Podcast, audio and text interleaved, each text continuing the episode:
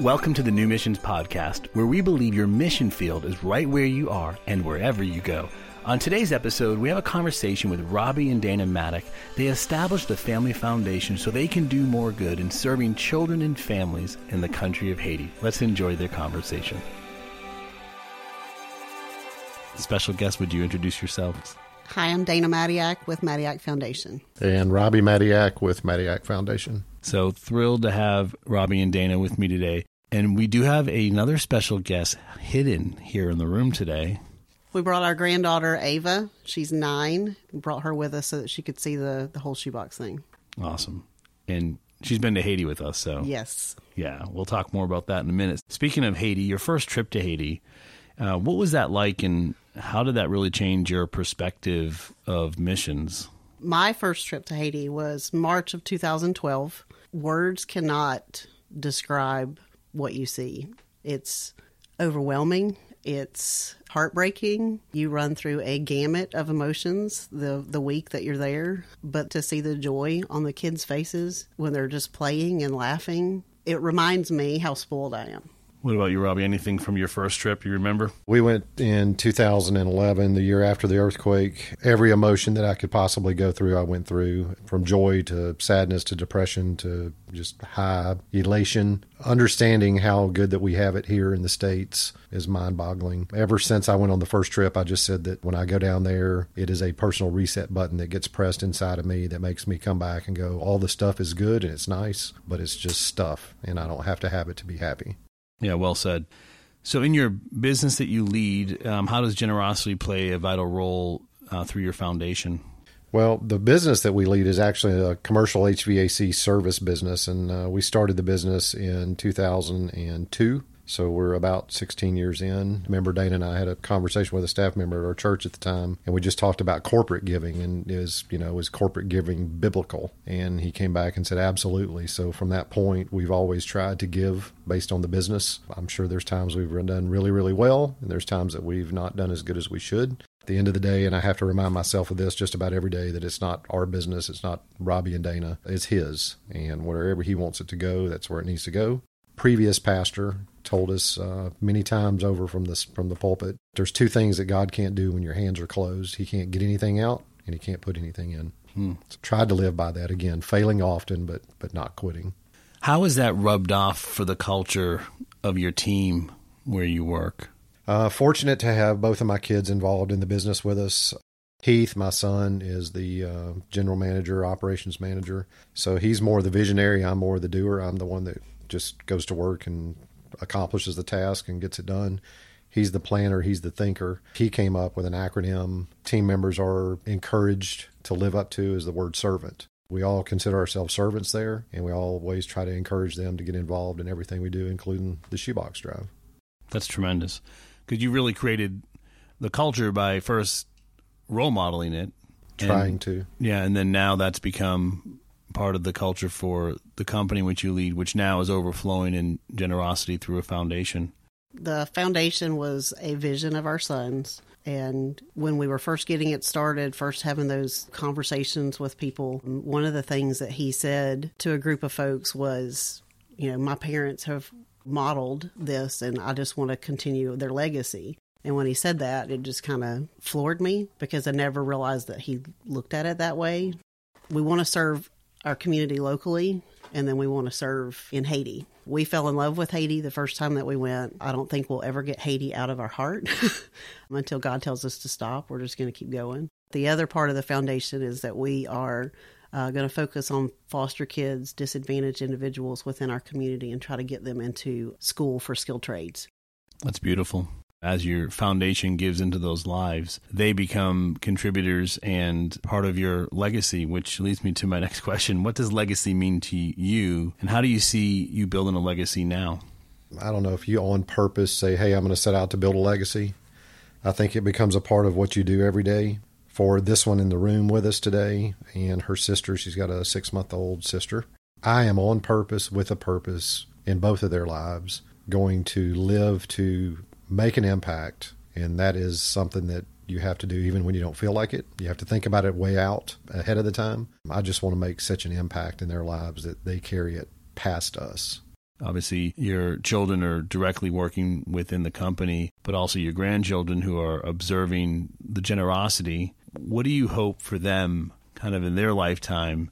Is there something that you're saying or seeing in your own self that you're going, okay, this is something that I've noticed a change for me? I hope that they embody that principle. I think all of us are selfish at heart. We want what we want. I just think the ability to look past that and realize how good we have it is important and that it's not all meant for us. Maybe we're a conduit and we're supposed to uh, let some of that flow to others. We had a pastor a couple weeks ago share with us just because we were born in the United States doesn't make us more loved by God. It makes us more responsible to Him. God willing, we're going to have nice stuff and we're going to enjoy the stuff that we have, but it's not all for us. That's the thing I, I, think that is really difficult for people to understand. Maybe everything that comes your way is not meant for you. Maybe it's meant for somebody else. I think your yes has to be on the table before the question is asked. Just this morning, we were packing up to leave from the hotel to come over here, and a man walks up and, he was dressed nice. And he says, Hey, ran out of gas, trying to go to work. My initial thought is like everybody else's. But then another question that our pastor asked of us and is burned into my brain is, What does love require of me? And I think in that moment, Jesus was sitting there holding my wallet. He'd give him $10 for gas and not ask a question and not judge him and not tell him all the things he was doing wrong and just give him $10 for gas and let him go do with it what he wants to do. That responsibility now becomes his. Yeah, you were obedient in the response. That's all you can do. What encouragement would you give to somebody who may have a business themselves, but maybe has not, quote unquote, held a hand open? I just think realizing that the ability to be born in the United States you didn't choose, the ability to be born into a good family or a dysfunctional family you didn't choose, but you can choose today what you want to do. Is it his or is it not? It's either his or it's yours. I've always said, as far as our business goes, God has a part to play in our business, and we have a part. And I think by us playing our part, it gives him permission or an open segue to come in and, and walk alongside of us. Whatever that thing that you are so focused on that you want and you can't live without is going to elude you until you decide that thing is not important and he is important. And then I really feel like you're going to be walking down the road and that thing is going to be in your peripheral vision and it is going to freak you out that that thing is there and you're going to be like, what is this? Why is this here now?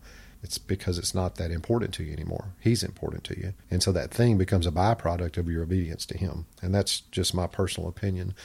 One of the things that we decided when we started the business was uh, Dana was working at our church at the time, and they had a policy any employee could take off a week and they could go on a mission trip and they would be paid for that week. We implemented that right out of the gate when there was, um, oh yeah, one employee, and that was me we were fortunate just a couple weeks ago to have two of our employees and one of their children with us on the trip, and we paid them to go on that trip. Challenge the business owners pay for your employees to go on a mission trip one week a year. I mean, what's it going to hurt you?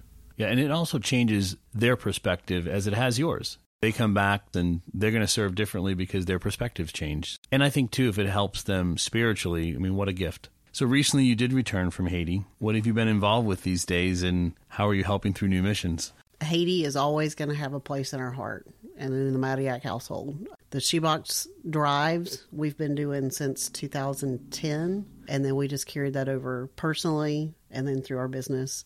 When we were recently in Haiti, we handed out shoeboxes. We fitted kids with new tennis shoes. For me, I just want to go down there and love on the kids.